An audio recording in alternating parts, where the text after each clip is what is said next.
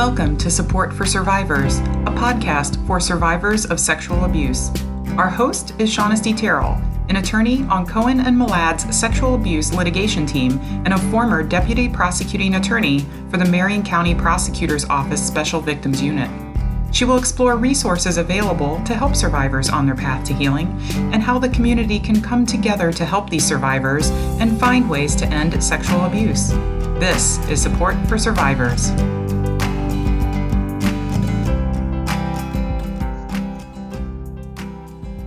Hello, everyone, and welcome to Support for Survivors, a podcast for survivors of sexual abuse, as well as professionals and allies within the field of sexual abuse and assault. I am your host, Shaunestte Terrell, and I'm an attorney on the sexual abuse litigation team at the law firm of Cohen and Malad in Indianapolis. Today, we have an extra special episode. I am thrilled that we have not one, but two brilliant, fierce, determined child protection advocates on the show. We have Marci Hamilton and Kathryn Robb with us today. And by here, I do mean virtually. We are all respecting the proper social distancing guidelines and are not gathered in the same place. Um, Marci is a lawyer and the founder, CEO, and academic director of Child USA a nonprofit academic think tank at the University of Pennsylvania dedicated to interdisciplinary evidence based research. We will explain what that means to prevent child abuse and neglect. She is also a widely regarded scholar in constitutional law and is the Robert A. Fox Leadership Program Professor of Practice and Fox Family Pavilion Resident Senior Fellow in the Program for Research on Religion at UPenn. Prior to moving to UPenn, she was a law professor at the Cardozo School of Law in New York City. Kathryn Robb is also a lawyer legislative advocate, law instructor, and executive director of Child US Advocacy, the sister organization of Child USA. She's been fighting to pass meaningful sex abuse legislation for 14 years in multiple jurisdictions. As an outspoken survivor of child sexual abuse, Kathryn continues to use her voice to implement common sense legislative change. Kathryn has also spent over 25 years as a law instructor preparing law students for the bar exam in jurisdictions all over the country. Now it's hard to believe, but those are actually very condensed versions of their bios. These are two very, very accomplished individuals who have done so much. And if I was going to sit here and talk about everything they've done and everything they do, we would be here all day. So I'm trying to keep it as short as possible. And if it's not already obvious, I have the utmost respect and admiration for both of them. So, Marci and Kathryn, welcome. Thank you. Great to How be here. We, great. How are we doing? I mean, that's a crazy question in these times. Well, you know, it turns out that working from home is pretty efficient. Uh, I was wasting a lot of time in my car, so uh, so far so good for Child USA at least. Right, that's great. No, no, no more uh, time in the airplanes is is actually a nice thing nowadays. I bet getting some more time at home. And my commute, it was never bad, but it went from 30 minutes to two minutes. So that's nice, walking from the bedroom to the office. And, you know, we were talking a little bit before, we're living in these, what I'm calling quarantine rules. I think we're all either wearing sweatpants or slippers. I did take a shower today. So, you know, it's all about balance. Bravo.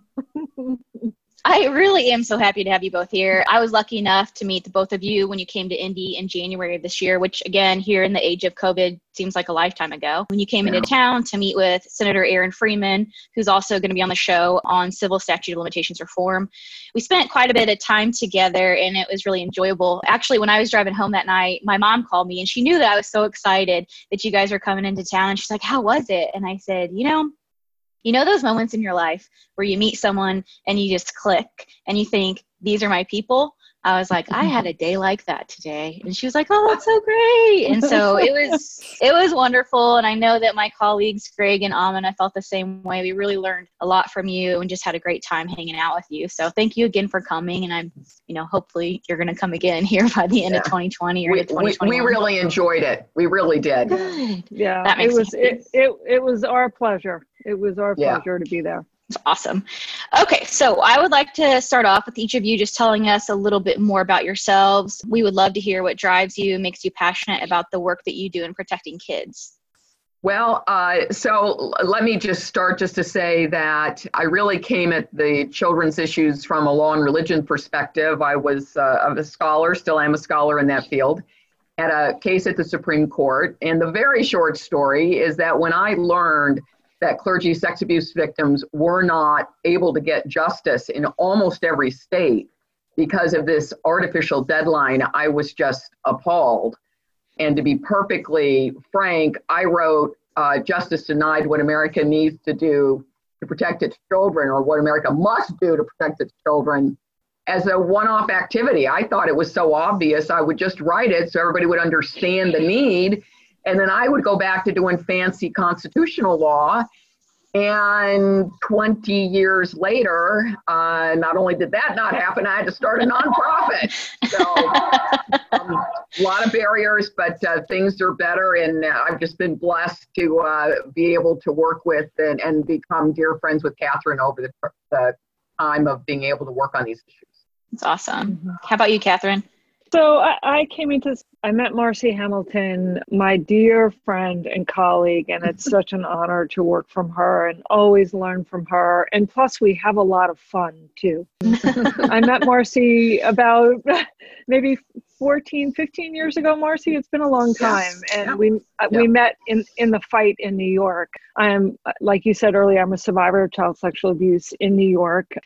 So you know, I, I got involved in this for personal reasons, but also as an attorney, as an educator, as a mother, and, and quite frankly, just as a reasonable woman. Everything that Marci said made complete sense to me, and I couldn't understand why it didn't make sense to so many others, especially our leaders. Hmm. so I quickly, I quickly gained a lot of respect for Marci and we came close. And as you know, we, we fought in New York for, you know, well over a decade. It, it's just become my passion to do what seems to me, and, and certainly what Marci just said, it just seems so s- simply the right thing to do that our laws should reflect that. So I'm just driven to it, and I'm not going to stop working on this type of legislation until Indiana and every other state in this country does the right thing and protects its kids and, and gives victims and survivors justice. And I'm happy well, to be doing it with people like you.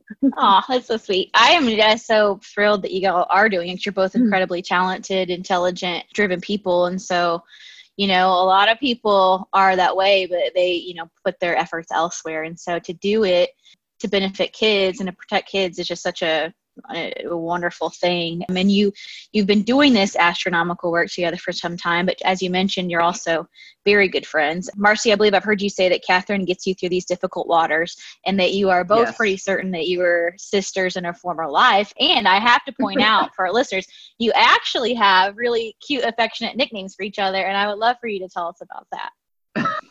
so in the fight for New York, we had to do something, and and Kathryn is really good with nicknames.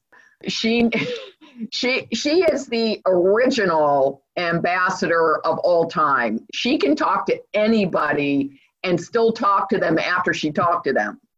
Me, I talk to people and I have a viewpoint, and sometimes they don't want to talk to me again, which is kind of hurtful, but that got me the name of captain. So I'm the captain. She is decidedly the ambassador to this day. And so, yes, it's very true. So I, I, think I said to Marci uh, one time moving through one of the Senate hallways in New York, I, I think she was, you know, bustling quickly in front of me and I think annoyed at some ignorant legislator at the time.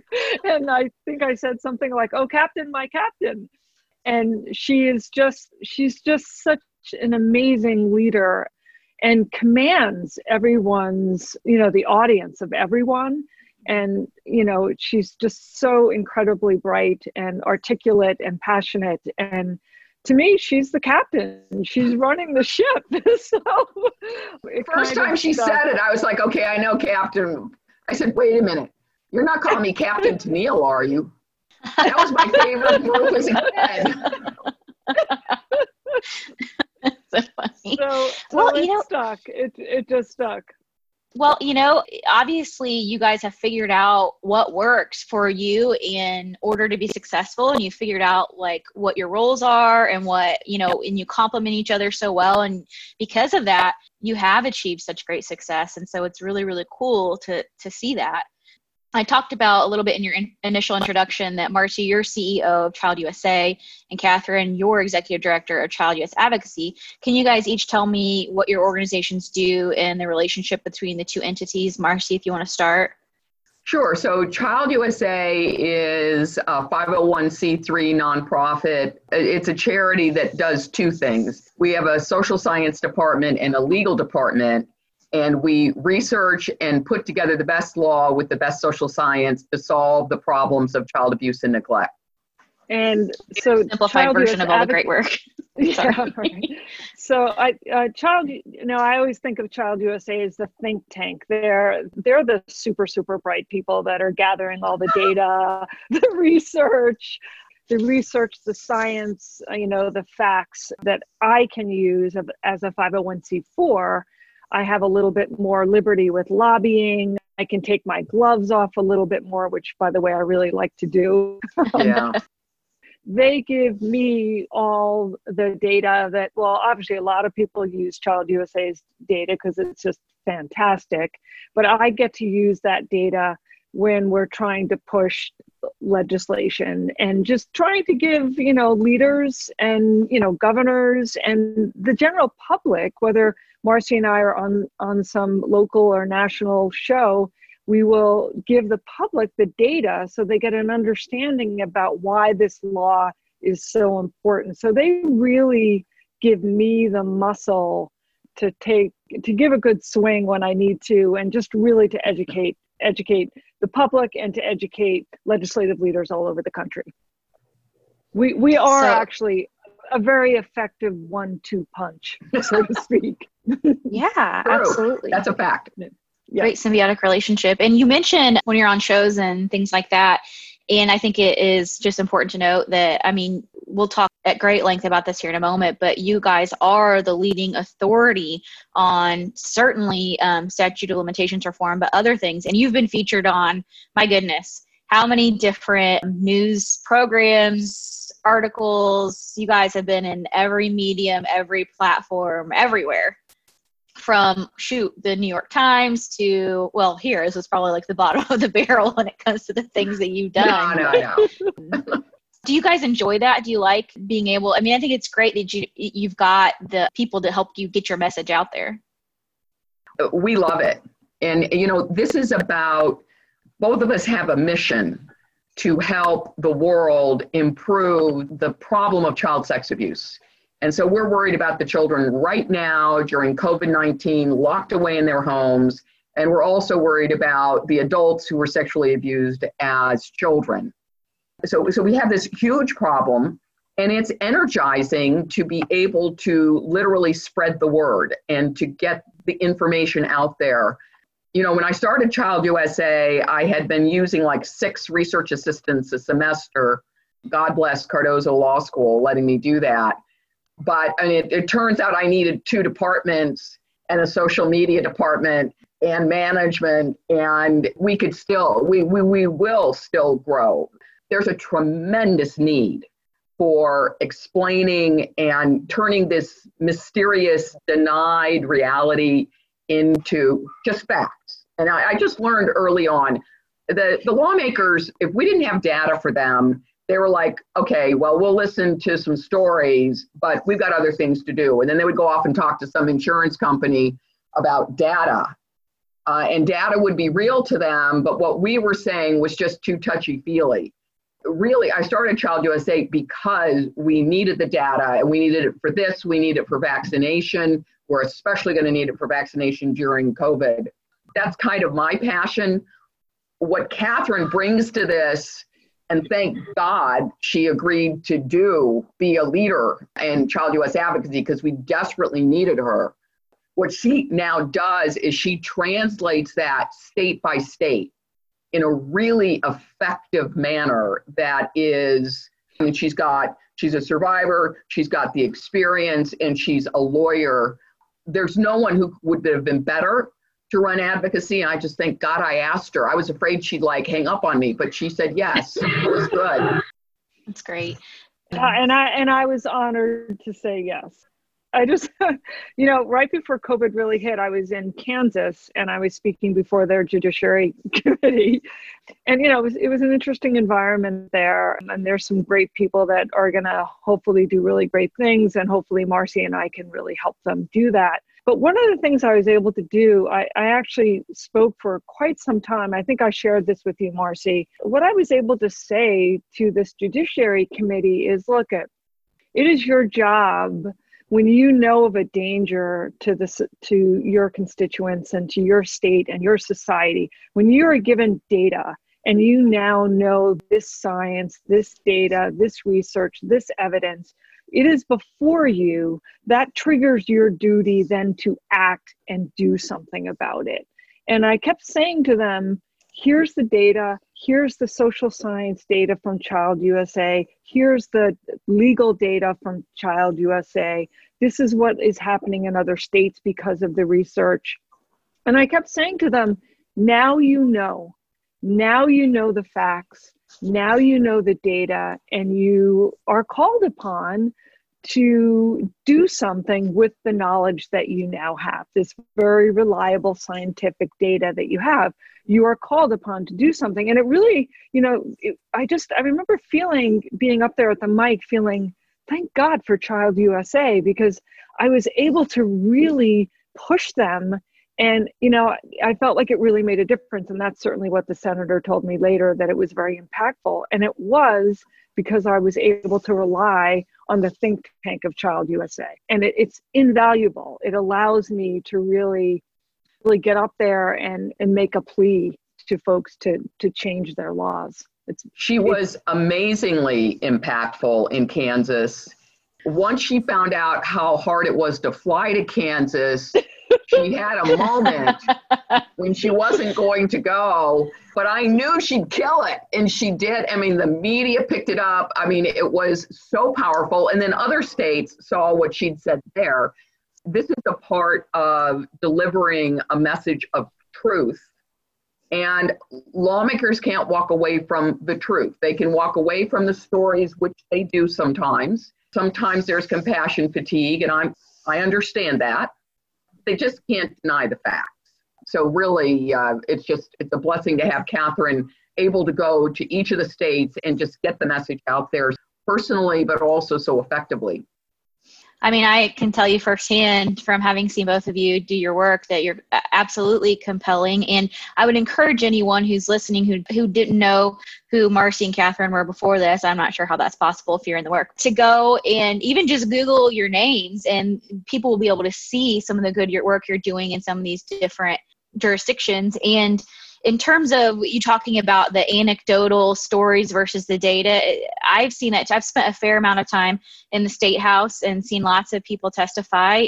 I've seen a lot of people say, "Yeah, that's really sad," and when we're all in the room, it's a somber feeling, and then they walk out of the room and it's gone. It's like, "Yeah, that was sad, but you know, here, money and data." I know that we have used, just like in our presentations and stuff, when we're trying to do community education efforts, we use Child USA data all the time. And that's another thing I want to point out is that that your website is updated every single week. That is a massive undertaking and so incredibly helpful because you know stuff's happening all of the time and you guys are just so on it keeping everybody else informed you know to have the vision and the foresight to be able to put organization together to be able to do that for everyone amazing. Like because here we are however many years later and look how much we're relying on and how much you've grown which is just a testament to how much we needed it. And so thank goodness you did do that because you're so right. The data is what's going to drive these people to make these changes. Yeah i mean the sad thing is is the truth is is that adults prefer and protect adults instinctively. And it is so easy to talk to any adult and to bring up a children's issue, and it immediately gets filed to a lower level on the scale. And it's, it's not out of bad motives, it's out of being an adult. and, and, and children are unformed, and you know we think they're going to be fine, but someone's got to put them at the table. And so that's that's the dream: is how do we put children's issues at the table so they can't be ignored and it's with data and it, it, it's just really it, it's the only way it works yeah you know i was thinking about there was one time, Marci, we were in the Judiciary Committee in New York. And remember, a lot of the survivors had pictures, they had photos of, yeah. you know, this is very common photos of when you're a child, when, yeah. when the abuse happened. And that's totally changed now. So now what we're doing is we're, we have the photos. I can tell my personal story. I'm sure I, if, if I gave enough detail, I could squeeze a couple of tears out of folks, but that's not enough, as, as Marci just said. So now not only do we have photos, so that's like the, that's the old book. Now we've got a whole new book, right? We show the photos and we show the data. We show the numbers, the scientific evidence, the social science evidence. And then when we start to tell them, by the way, of what's happening around the country, I mean, shame goes a long way. Yeah. you know, and yeah. and really, you know, telling folks, well, you know, compared to all these other states, this is where you are. That's very compelling, especially in an election year. Absolutely. And I definitely want to get into the data here in a second, and we're going to focus, you know, today mostly on civil statute of limitation reform. But I just want to make sure I point out for everyone else that that's only one thing that you guys do. Um, you're doing abuse and neglect of athletes, family court reform, conversion therapy, medical neglect and vaccinations, amicus advocacy, child marriage, child sex abuse as a whole. And so I just want to make sure that everybody knows that this is only what we're talking about today is only one part of the work that you guys are doing. And you know, luckily for me, it's how we were able to meet each other and um, hopefully helping with some of that work for you guys. That's what we're going to focus on today. But you guys do so much more than that. Like you really are true warriors in this fight for kids and to help protect kids, both the ones who've already been abused and the ones who unfortunately are going to be abused because that is the way that it is let's go ahead and launch into then the civil statute limitations reform. Marci, can you explain, because I just want to make sure that we are being very informative for everyone, what even is a civil statute of limitations for child sexual abuse and why it is that we need reform? And I'm not just talking about Indiana, but in the entire country. Sure. So a statute of limitations is just the arbitrary deadline for going to court. It applies in both the criminal side and the civil side. On the criminal side, the criminal statute of limitation is the time you have until you can file charges, criminal charges. Most of those criminal claims have expired in most of the states for the vast majority of adult victims. The question is, what do you do about them? And the answer is, well, the civil statutes of limitations. And these are the arbitrary deadlines for coming forward. Now, there was a time 20 years and, and longer in the United States, here's the amount of time you would have as a child sex abuse victim to go to court and sue whoever caused your abuse. You had two years from the date of the event. So if you were seven years old, you had all of up to age nine. And, and of course, we never heard about it because nobody was going to sue at the age of nine. Uh, then most of the states moved it up to age of majority, age 18 plus two well, that was age 20, and every, you know, 20 year olds, uh, they're almost old enough to, you know, be 21. What happened is we started to have this science of child traumatology, and we learned that the average age for most victims of child sex abuse to come forward is 52. That's why you don't hear about it because people don't come forward on average for decades. What, what's, what's very you know, an anecdote I think that will help people to understand is there are a lot of victims out there that wait until one of their parents or both of their parents die before they come forward because they don't want to hurt their parents. I hear it again and again, and it is just one of those forces, part of the effect of the trauma, that you just keep it to yourself. So, if that's true, uh, every state was at around age 20 or age nine, we were missing out on the vast majority of victims. And that's why you ended up with these massive cover ups. It's not just the Catholic Church, it's not just the universities, it's not just the schools, it's the whole culture. And it's especially the family, where about a third of perpetrators are close family relatives. It just became clear to me that if those are the numbers, if that's what's going on, then you've just got to get rid of the statute of limitations for child sex abuse it's not like any other statute of limitations. Uh, you know, there's no statute of limitations for murder. They're very short for contract claims because you want predictability about who owns what and who owes what. uh, we just weren't doing it right. And it was out of ignorance and denial in a ball, all wound up. And so, what we have done is to make the argument publicly look, uh, you've got to let these victims get justice. But the more I worked on it over the years, getting justice is incredibly important for the victims. But here's the other part of it it's the public interest. The public does not know who the perpetrators are because the victims can't go to court. And so what happens is is you never learn who your operating perpetrators are. And so that's why we need to revive expired civil statutes of limitations. Because if you revive those, you're going to get people to talk about abuse that none of us knew about. So you've got a, a teacher in the current public school, you've got a member of the clergy, you've got a coach, you've got a doctor still operating at a university with sports teams. All of these people are under the radar until a victim is empowered to name them. So this is all about victims, but also the, the public interest. So we're looking at it's not just getting justice for the people this has already happened to, but it's also looking forward so that we can try to prevent some of it. Because once you finally identify those people publicly, then maybe we'll do something about it. And I can tell you that in my practice, you know, I was a prosecutor for a really long time. It's a totally different ball game than doing civil cases, which I found out pretty quickly.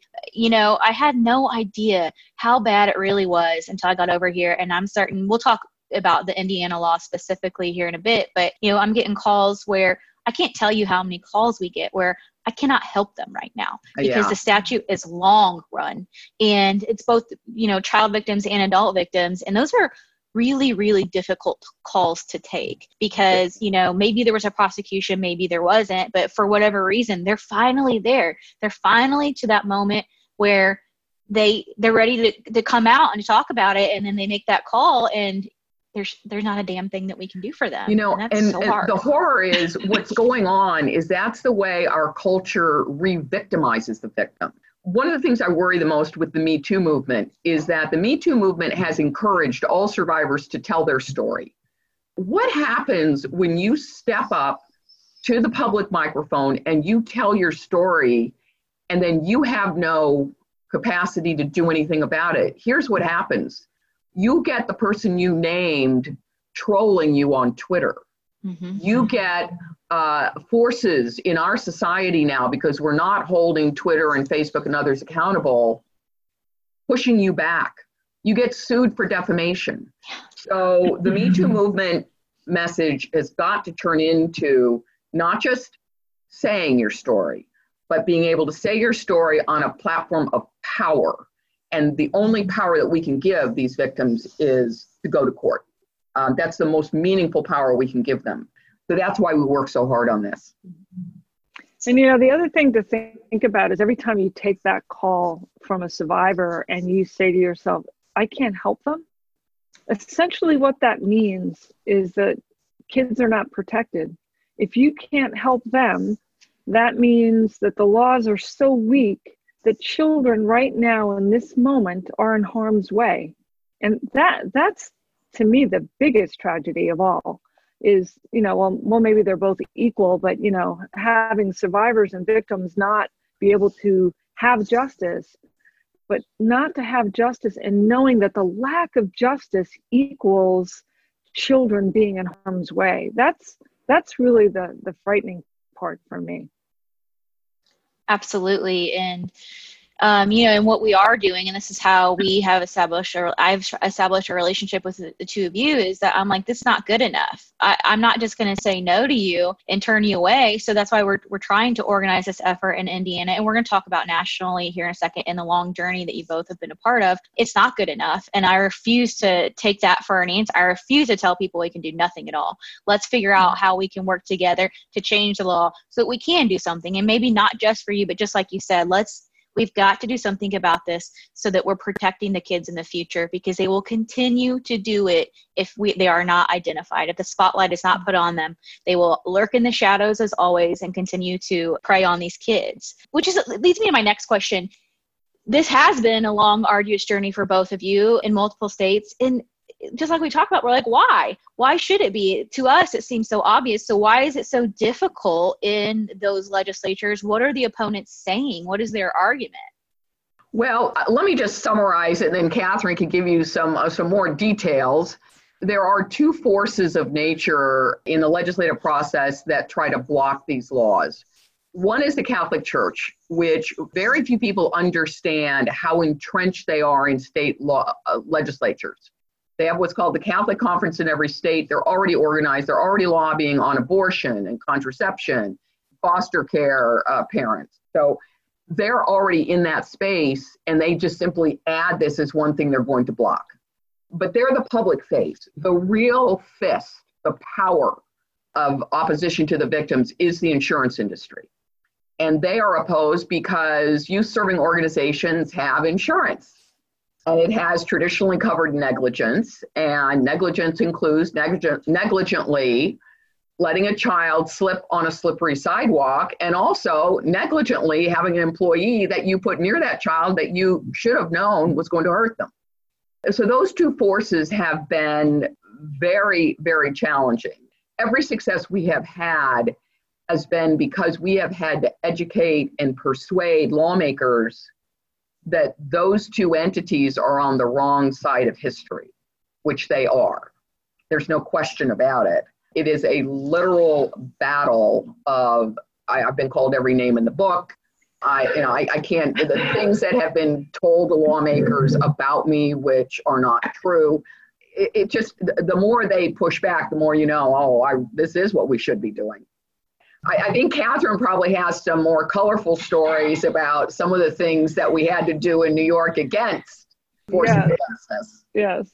Well, first of all, we, we definitely get a lot of due process arguments and that they're there for a reason and memories fade and evidence disappears. And, you know, I, I always say, look at there's not a law out there that that I've heard of that doesn't have an exception or an exception to the exception.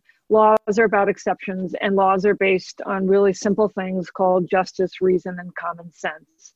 And when we start to see the data that an organization like child usa puts out there in the science that says mm, we really should have an exception for this or this law should change they really can't argue with it now, Marci and I and other advocates in New York did employ interesting lobbying and advocacy you know events. I mean we marched over the brooklyn bridge. We stood outside the senate leader's home at seven in the morning.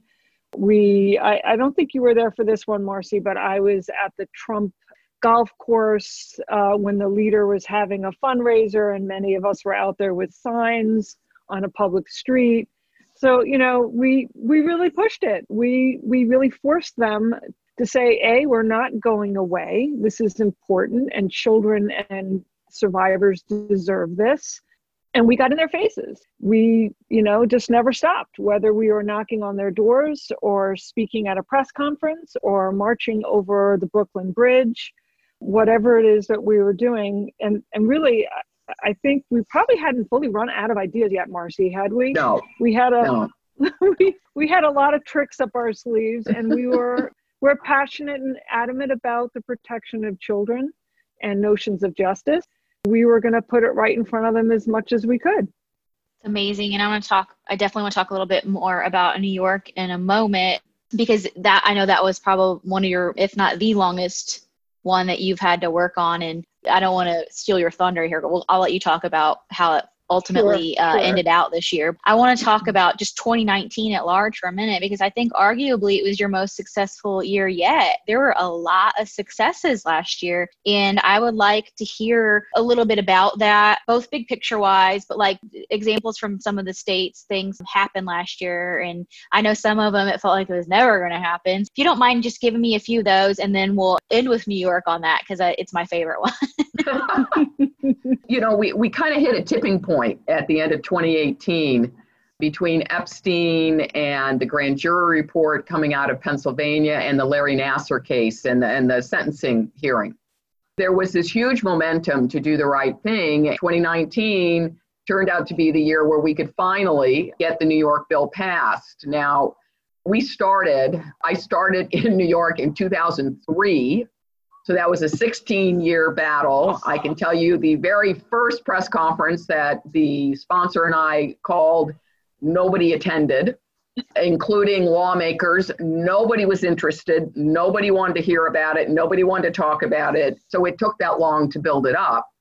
By 2019, with New York's passage, everybody knew it had been going on forever. Then you saw the dominoes fall and I mean, I, I would not have told you the beginning of 2019 that we would have had North Carolina, Arizona, and Montana pass windows. In fact, I would have told you not possible.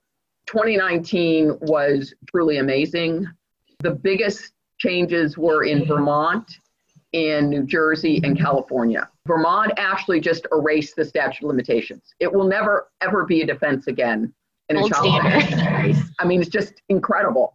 Wow. And, uh, and, and really spearheaded by a trial lawyer that we had been working with for years, really smooth and streamlined process.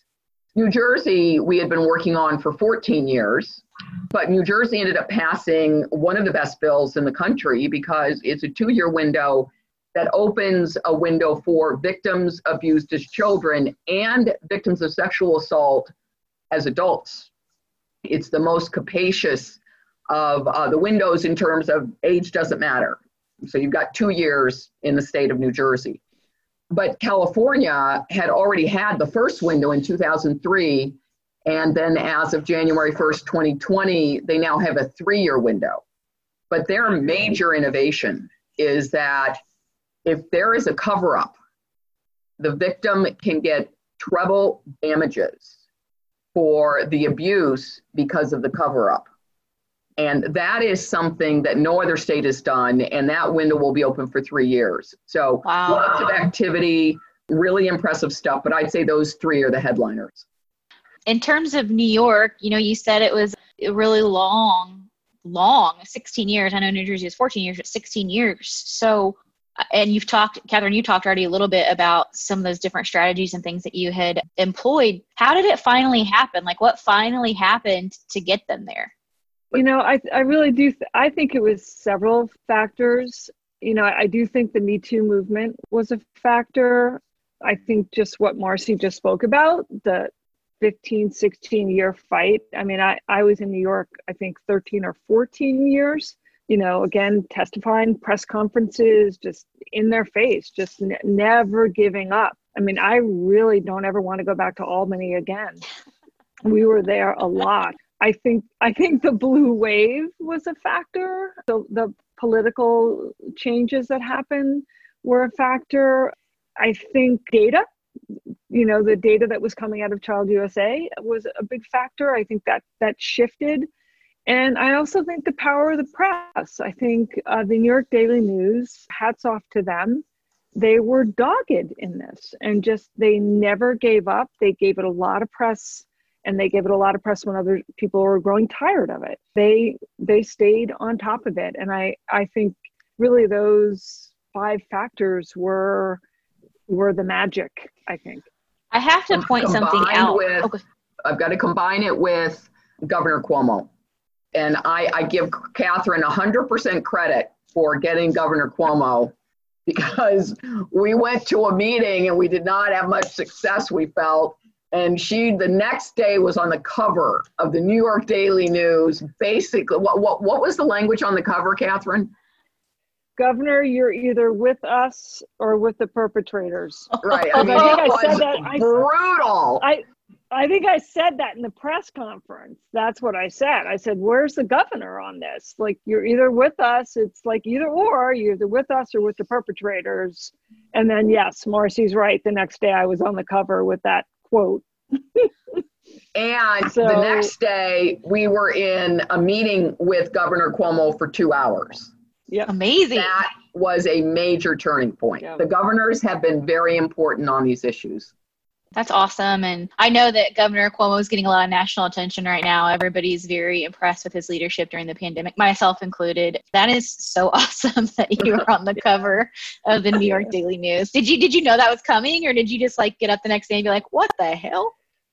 Well, no, I didn't, but I didn't care. You know, I, I really just I I really wanted I wanted to know the answer to the question, you know. Um, it was great Yeah, you know, it's funny. My mother said to me the other day, "Is he really like that? Is he really like that?" Meaning Governor Cuomo, and I said, "Yes, he is a great leader and a really good man." Yeah. So awesome. we were fortunate super authentic. He's yeah, just so great. authentic. It, it, was a blessing to work with him. I now call his his daily press conferences church with Governor Cuomo. I go to church every day now. I love it. I do too. It's it's just such you know, in times like these you really need calm leadership who's pointing out the importance of it and the, the dire circumstances, but also is giving you hope for the yeah. future. And so I, I guess I, I should say I'm not surprised at all that he came through for you guys and was there and I'm sure was a major part of that being successful. Did you did you have any long term allies within the state house in Albany that um, really helped or was it yeah. a lot of different people? Well, I mean, it, it, it was a different people. I mean, the original sponsor ended up not winning reelection at one point. Uh, you know, a new senator came in that turned out to be the leader, um, Senator Brad Hoylman. It was a little bit of that, but there was real constancy of me and Catherine and our friend Steve Jimenez just being in their face for all those years. That that was the constant. That's great. I mean, it's just I don't know when you finally see. I can't imagine how much how rewarding it was and how good it felt after working for so hard for so many years to see it finally come to fruition. And obviously, it's something that we're hoping for in Indiana as well. And I kind of want to transition to that. The civil statute of limitations in Indiana is not generous. In fact, in my opinion, it's pretty darn unfair. And just to make sure that the listeners know, it's different for adults versus children. For adults, it's two years period. It's just two years uh, after the harm which is crazy because as most of us know anybody who's doing this work that is not nearly enough time especially i think if there's a prosecution. I think oftentimes the survivor is just maybe they've just gotten through the prosecution and they need some time to breathe. And by the time they come up for air it's gone. The, the statute's passed. I don't think a lot of people know that it's so stringent. And then in terms of kids it's absolutely insane too because it's essentially i'm not going to get too far in the weeds because the, the law is a little convoluted shocking shocking essentially it's, it's when the child turns 25 years old and as you Marci mentioned earlier, the average age of disclosure is 52. So this is like absolutely insane. So, Kathryn, can you just kind of tell us your thoughts on the Indiana statute and what you think is needed here? I would like to see Indiana extend their statute limitations to at least age 53, because again, that would reflect the data of the average age of 52. So I think that that's something that we should push for. And certainly, uh, we need a window, preferably a two or three year window. Uh, I believe in, in one of the bills that were was introduced last year, it was a one year window, I believe. Mm-hmm. But I think as we're seeing in other states, that a one year window isn't always enough. That's why some states, I think we've had three states, right, Marci, that have introduced second and third windows. So we're you know we're seeing that you need it takes you know uh, in order to really sort of educate folks and do public service announcements so survivors know that they have this opportunity. And also just to make a shift in the understanding in our society in the understanding of the law and what's out there. I think in order for indiana to do the right thing for justice purposes and also to protect their children they should extend their statute limitations to at least age 53, even 55. And I think a two year window would allow those hidden predators to be identified.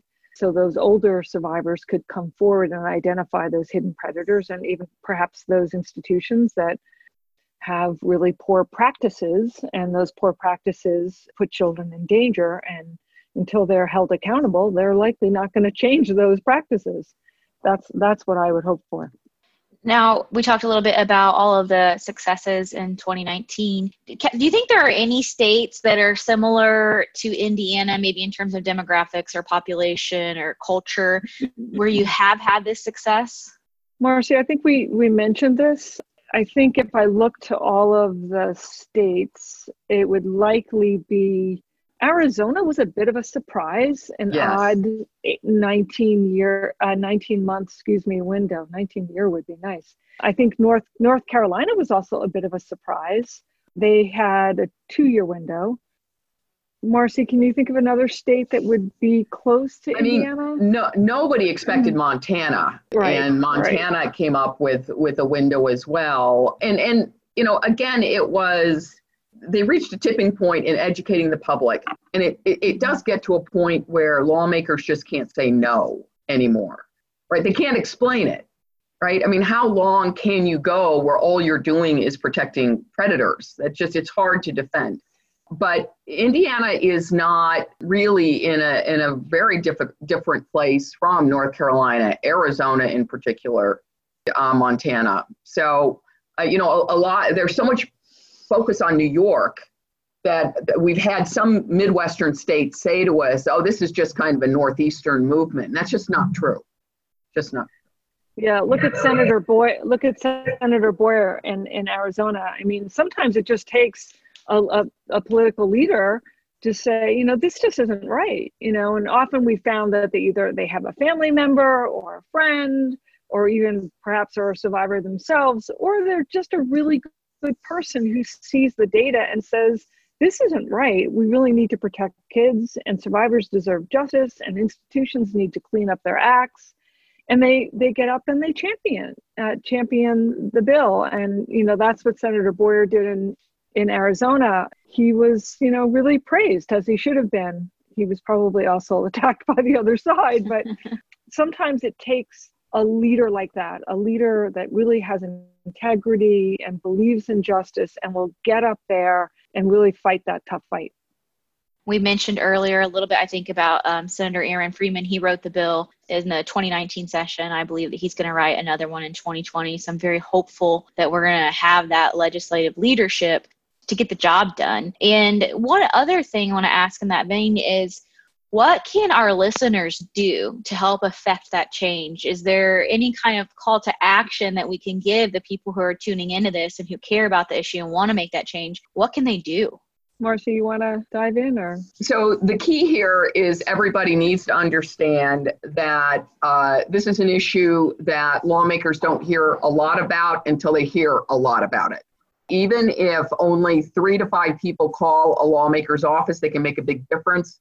Survivors across the state should call their own legislative representatives. So call the House, call the Senate, and just tell them simply, we deserve justice. And share your story if you with one of the aides of the senator or the representative. It can make a huge difference.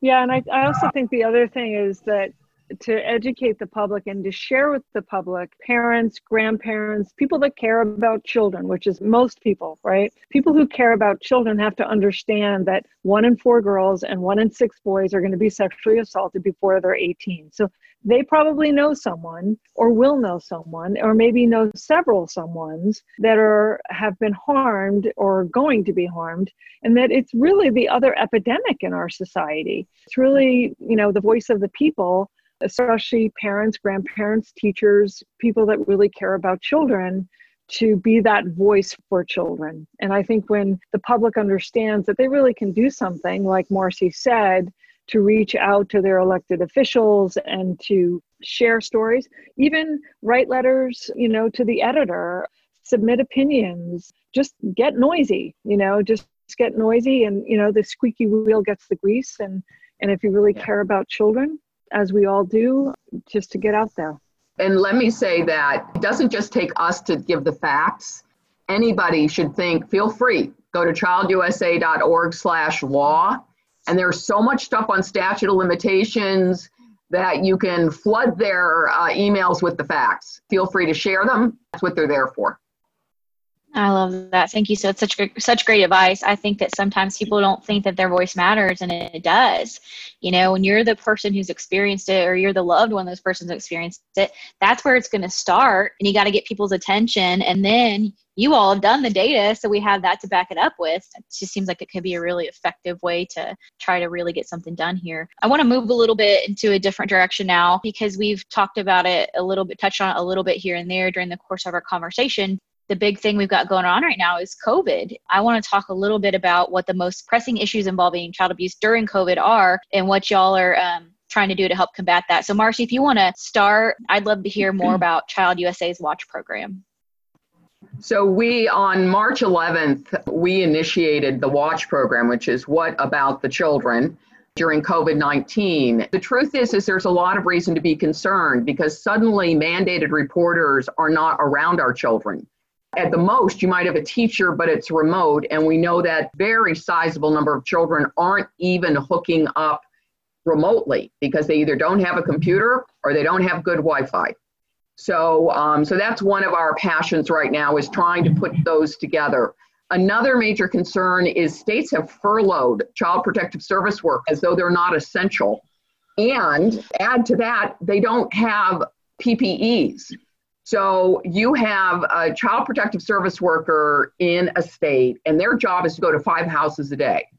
What happens is they knock on the door, and of course, the people in the house say, Well, we don't have to let you in because you're dangerous, number one.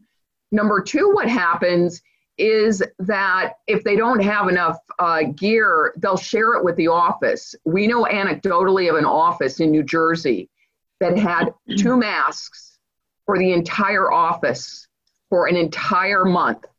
It was, of course, disgusting by the end of it, not not safe. So one of the things that we've done is we partnered with Ford Motor Company to get face shields. They donated 500 face shields and we delivered those to three states. Now an organization, wonderful organization called Surviving But Thriving has donated another 1,000 masks and we're sending those out to another five states. Our biggest concern is children are helpless right now. Mandated reporters gone, child protective services gone. They can't protect themselves, and we are fully expecting a disaster once the stay at home orders lift. And so that's what we're focusing on.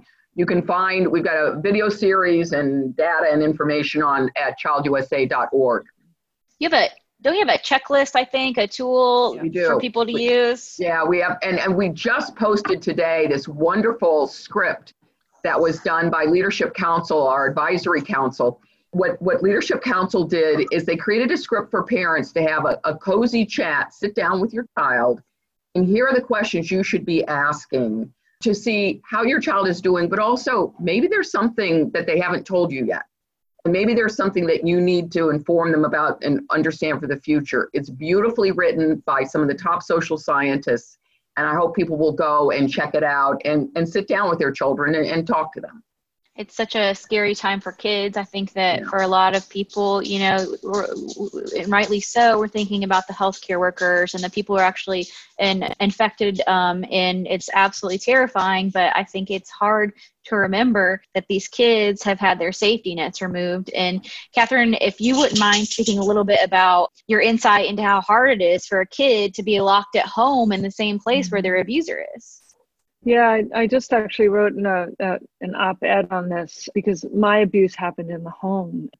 I have said repeatedly that school academics and basketball saved my life because I was able to be out of the house, not just to have that safety net of additional eyes on me, but also just a break from the stress, right? So I was pretty much if I was home all the time, I would be in that constant fight or flight mode where, you know, the stress hormones would have just been soaring the whole time and just, you know, as we all know, can cause a lot of damage.